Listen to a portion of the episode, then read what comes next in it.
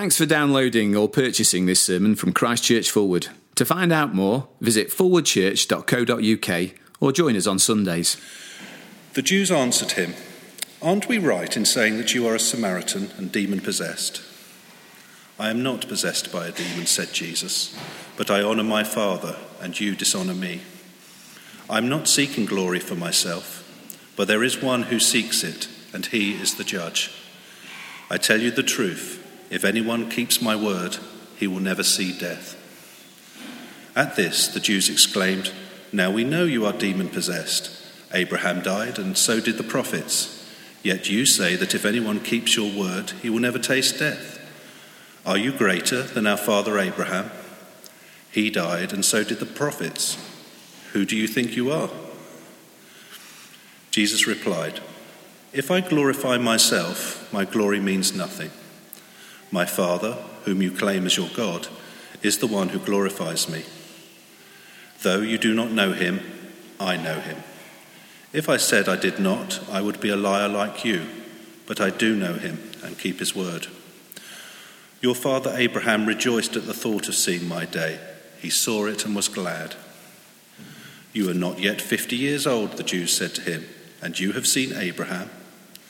I tell you the truth, Jesus answered. Before Abraham was born, I am. At this, they picked up stones to stone him, but Jesus hid himself, slipping away from the temple grounds. Graham, thank you very much for reading for us, and good morning. It's very good to have you with us here on this Sunday morning. Do keep your Bibles open at that reading, John 8, and let's pray as we turn together to God's Word. Father, we acknowledge that the matters before us this morning from that reading in John 8 are matters of great weight. They are matters of life and death. And so we would pray this morning that you'd help us to understand the truth of your word, to understand these matters of life and death, and so uh, live as people who have great confidence of life. We pray this in Jesus' name. Amen. Uh, it's not easy to predict the future.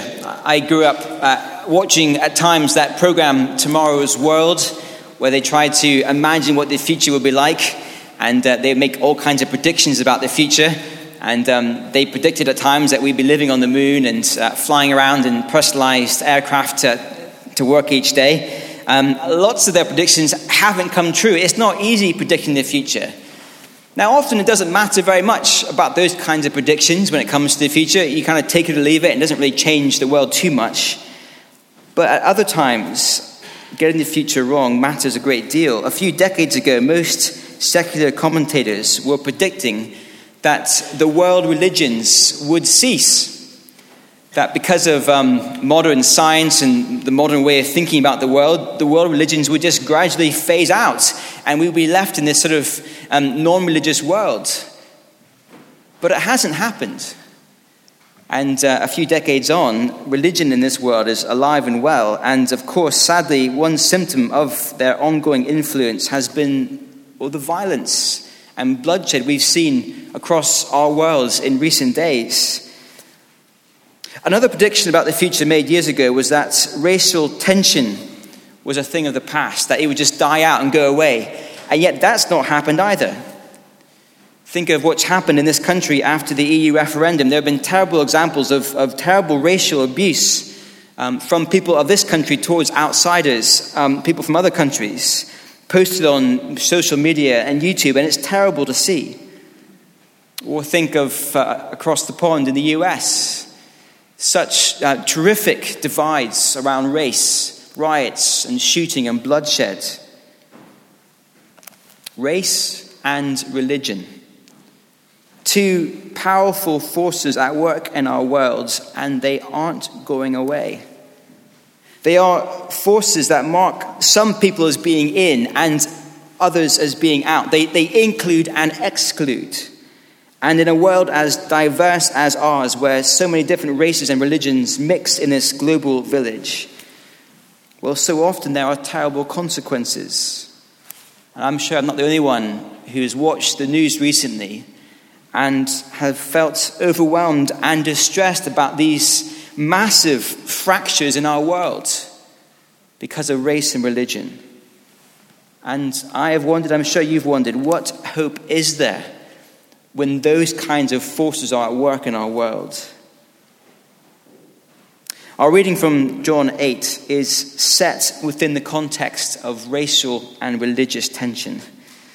There is uh, one group who think they are in, and they are trying to cast another one out.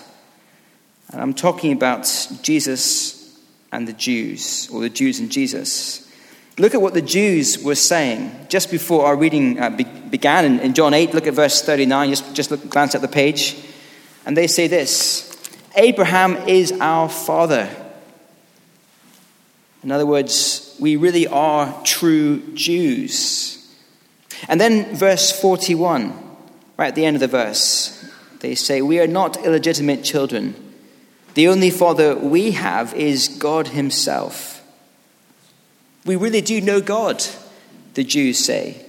Two remarkable statements one about race, our father is Abraham, and one about religion, our father is God Himself.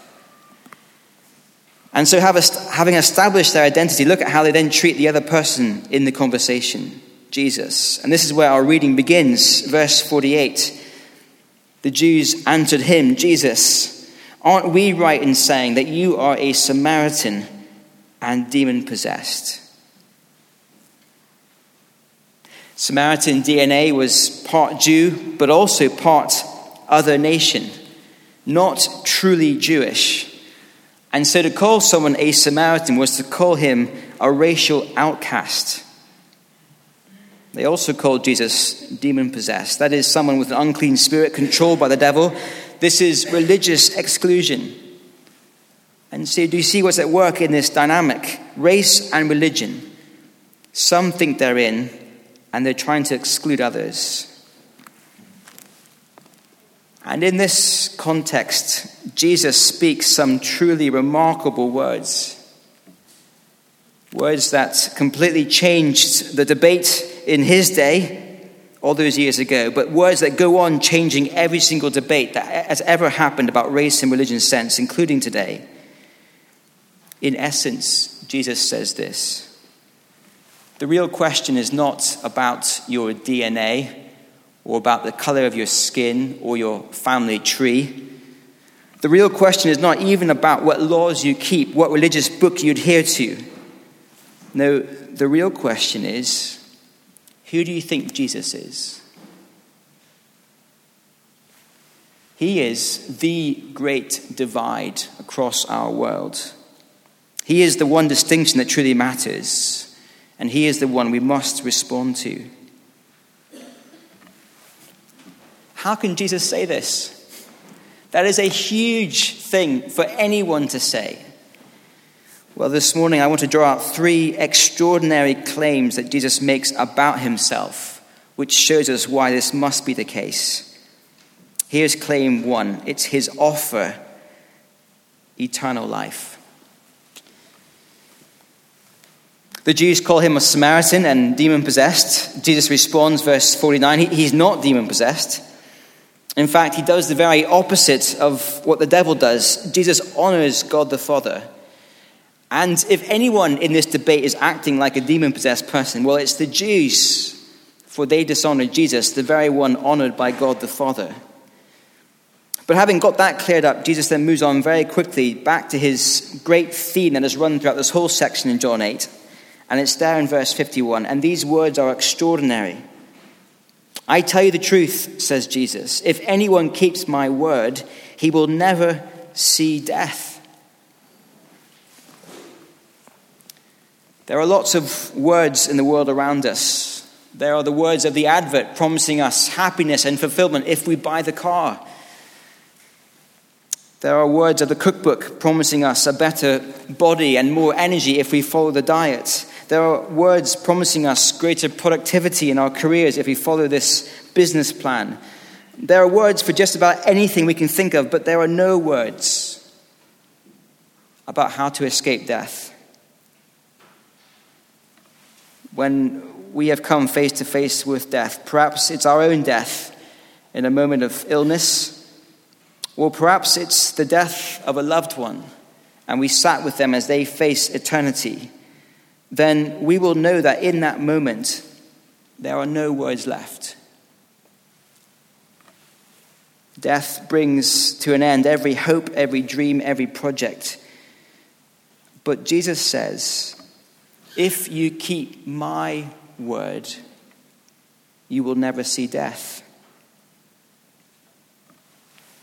There are different kinds of death. There's physical death, where our earthly bodies fail, and the Jews think that that's the kind of death in focus because of how they respond. Verse 52. The Jews exclaimed, Now we know that you are demon possessed. Abraham died, and so did the prophets, yet you say that if anyone keeps your word, he will never taste death.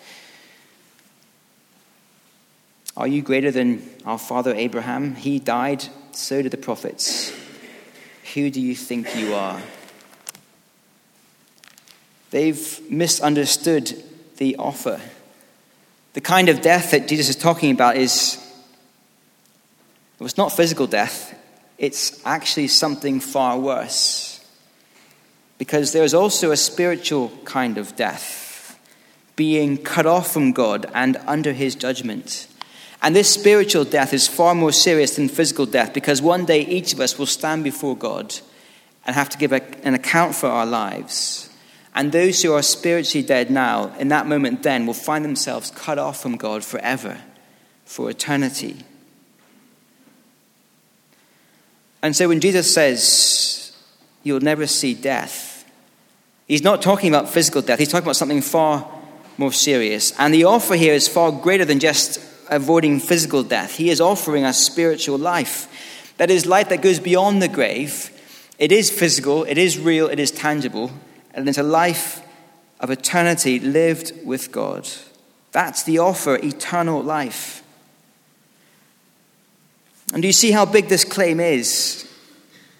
In a context that's full of religious and racial tension, Jesus says eternal life does not come to us through our race, our DNA. It doesn't even come to us through our religious effort or law keeping. No, it comes through believing the words of Jesus. And this rules out straight away the most common response that people make in this world to Jesus. So many people think that Jesus was simply a great moral teacher, someone to be respected. But listen to the words of uh, C.S. Lewis in his book Mere Christianity.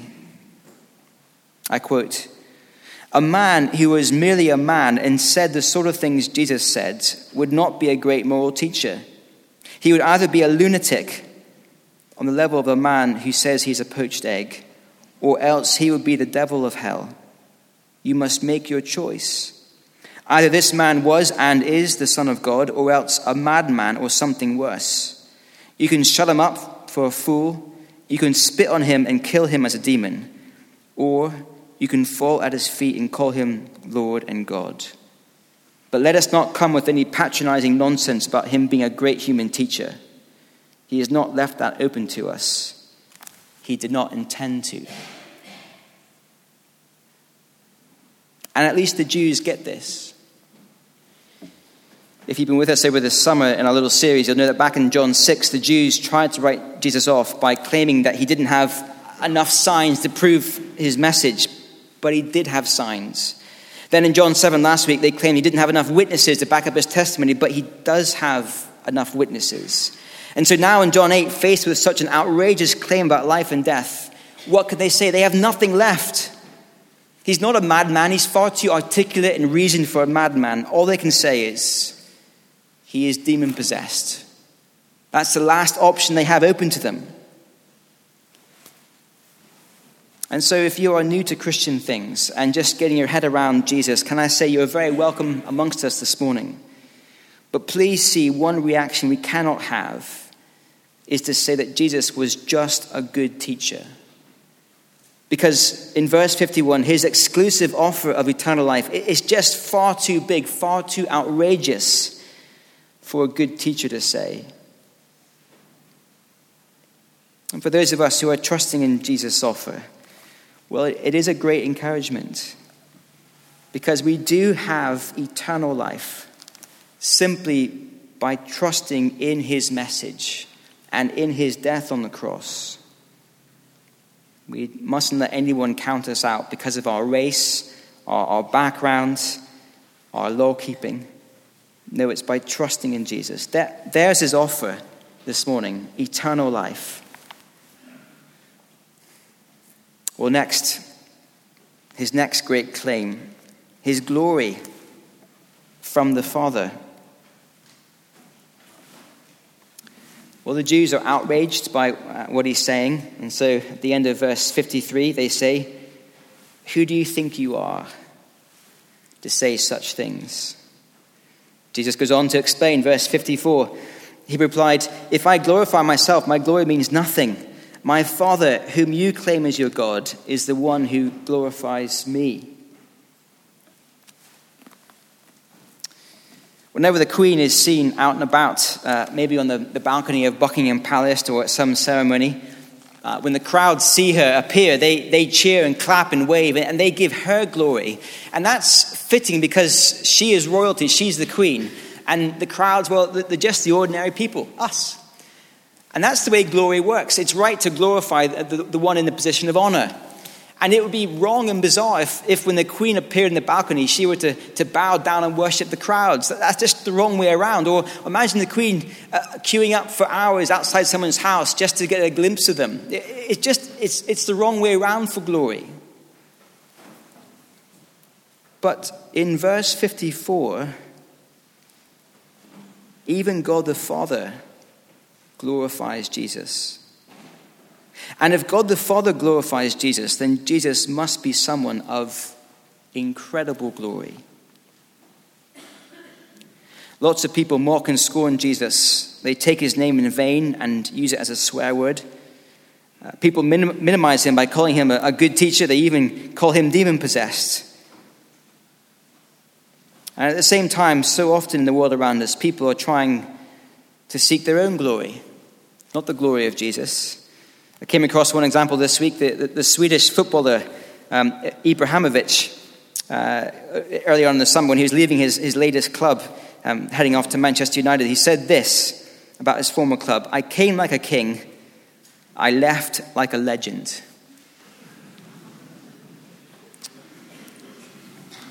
Now, I wouldn't put it quite so brazenly, I think.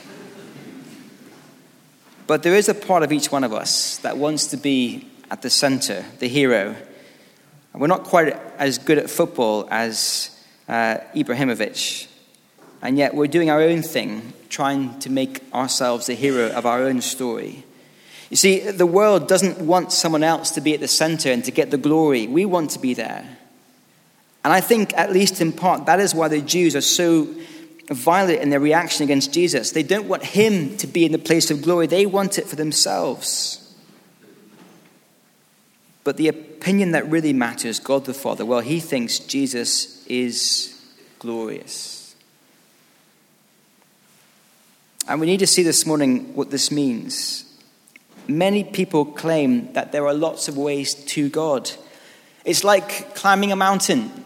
All the peoples want to get to the top where God is. It's just there are different ways up the mountain, different paths, different routes. But we'll all get there in the end. There's the Jewish route, and the Muslim route, and the Hindu route, and the Buddhist route, and eventually everyone will get to the top and we'll all meet God together, whoever that God is. Have you heard that logic?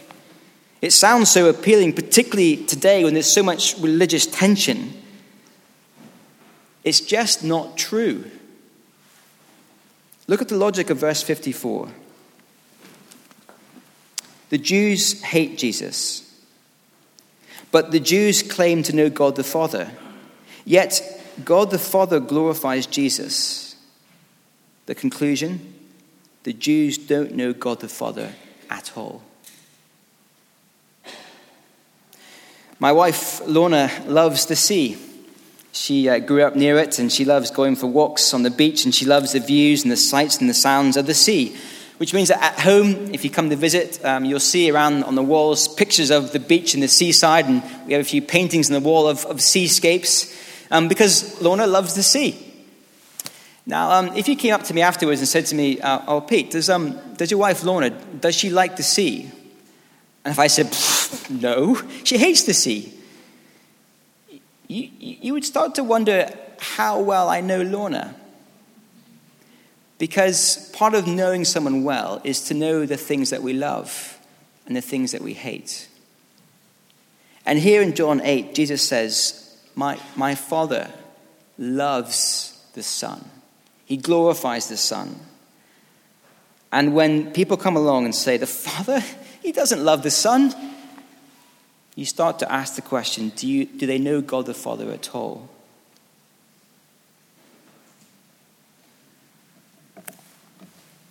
And so Jesus uh, leaves us with the conclusion. Well, it's what he says, doesn't he? Verse 55 You do not know him, but I know him, says Jesus. You see, any claim to know God the Father stands or falls on our view of Jesus. It was true for the Jews back then but uh, this is far bigger than any Jewish thing. This is a human thing. For any person of any religion at any time who looks at Jesus and mocks him or downplays him by calling him just a teacher or just a prophet, they, they don't know God at all because they do not glorify the one whom God the Father glorifies. I wonder if we've ever taken time to stop and really think and look into the glory of Jesus, to see the things he said and did. And most gloriously of all, Jesus came not using his power and status to push people around, but he came rather to serve others by dying on the cross in our place. That is the place of greatest glory. And in many ways, all of the Bible points us forward to the glory of Jesus. That's the point, I think, when he talks about Abraham looking forward to the day in verse 56. Even Abraham, all those years ago, 1800 years ago, was looking forward to the day Jesus would come and the glory that would be revealed on that day. All of the Bible is about Jesus. Why not look into it? Why not start particularly with John's Gospel and read through from front to end and see the glory of Jesus? For that is how we know God the Father. For others of us here this morning, I wonder if we've lost sight of the glory of Jesus. You see, so much of the world around us mocks him. And when we live in that kind of climate of scorn, it, it, can impact our hearts and we can start thinking less of Jesus. We can become embarrassed of Jesus and move away from him. We can be silent about him in a world so deeply divided over religion. But if Jesus really is this glorious, then what the world needs is for us to speak more, not less, about him. Well, there's a second claim that underpins his his great um, claim in this section his glory from the Father. And finally, very briefly, his identity, God Himself. This whole encounter has been building up to this final great moment. It is the climax of the whole exchange. The Jews are outraged at Jesus and his claim to have seen Abraham, and then, to, then comes the punchline in verse 58. I tell you the truth, Jesus answered. Before Abraham was, I am. We know that what he says in verse 58 is of extreme importance because of what the Jews do next. They didn't try to stone him when he claimed to bring eternal life. They didn't even stone him when he claimed that his God the Father glorifies Jesus. But they do try to stone him now. Verse 59. Why? Because they know their scriptures, they know the Old Testament, and they know that only God claims to be the I am. Back in Exodus, when Moses saw a bush burning and yet not burned up, he went over to investigate. And when he investigated it, he encountered the living God. And in that moment, God described himself to Moses as, I am who I am. And 1500 years later, this carpenter from Nazareth dares to stand there claiming God's name for himself I am. It is the identity of Jesus as God Himself that makes sense of everything else we've been seeing this morning. Only because Jesus is fully divine is He able to give us eternal life, for He is the one who is eternal Himself. Only because Jesus is divine is it right for God the Father to glorify him? His identity, God Himself. And that is why the Jews try to stone him, for they see in this moment blasphemy. And I suppose that is the only right response to Jesus at this point. Either we should try to kill him for such wicked claims, or we should bow down and worship him as God.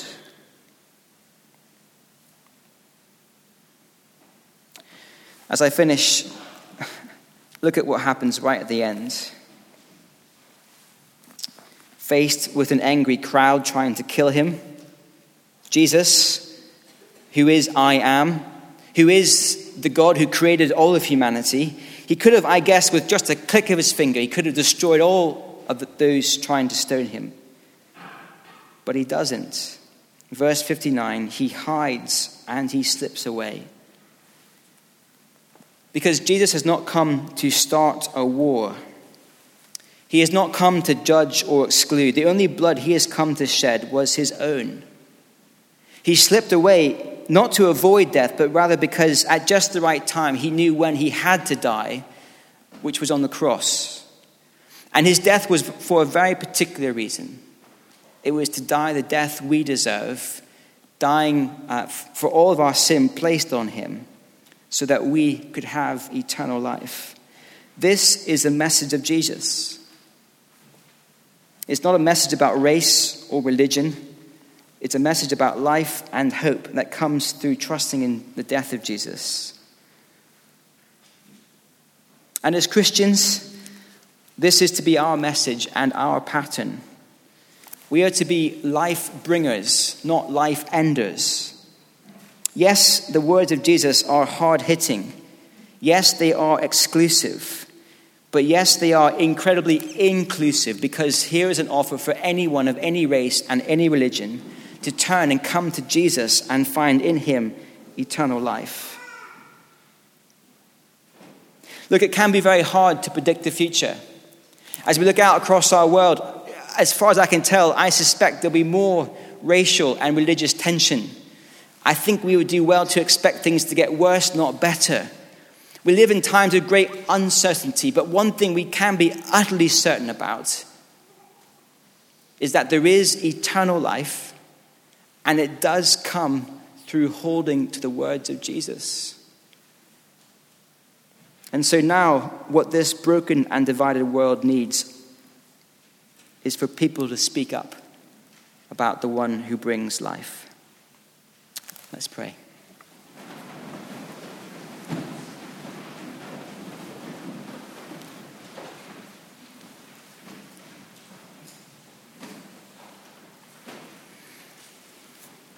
Father, we acknowledge afresh that these are matters of great weight, matters of life and death. These are matters which have caused great division in the world around us, and yet we thank you that Christ has come not to start a war, but to bring life. We thank you that he came not to shed blood of others, but to allow his blood to be shed on the cross. We thank you that he used his glory not to lord it over people, but rather to serve people. And so, Father, please give us great boldness to go out and proclaim the person of Jesus, because we know that in him there is life. In Jesus' name, amen.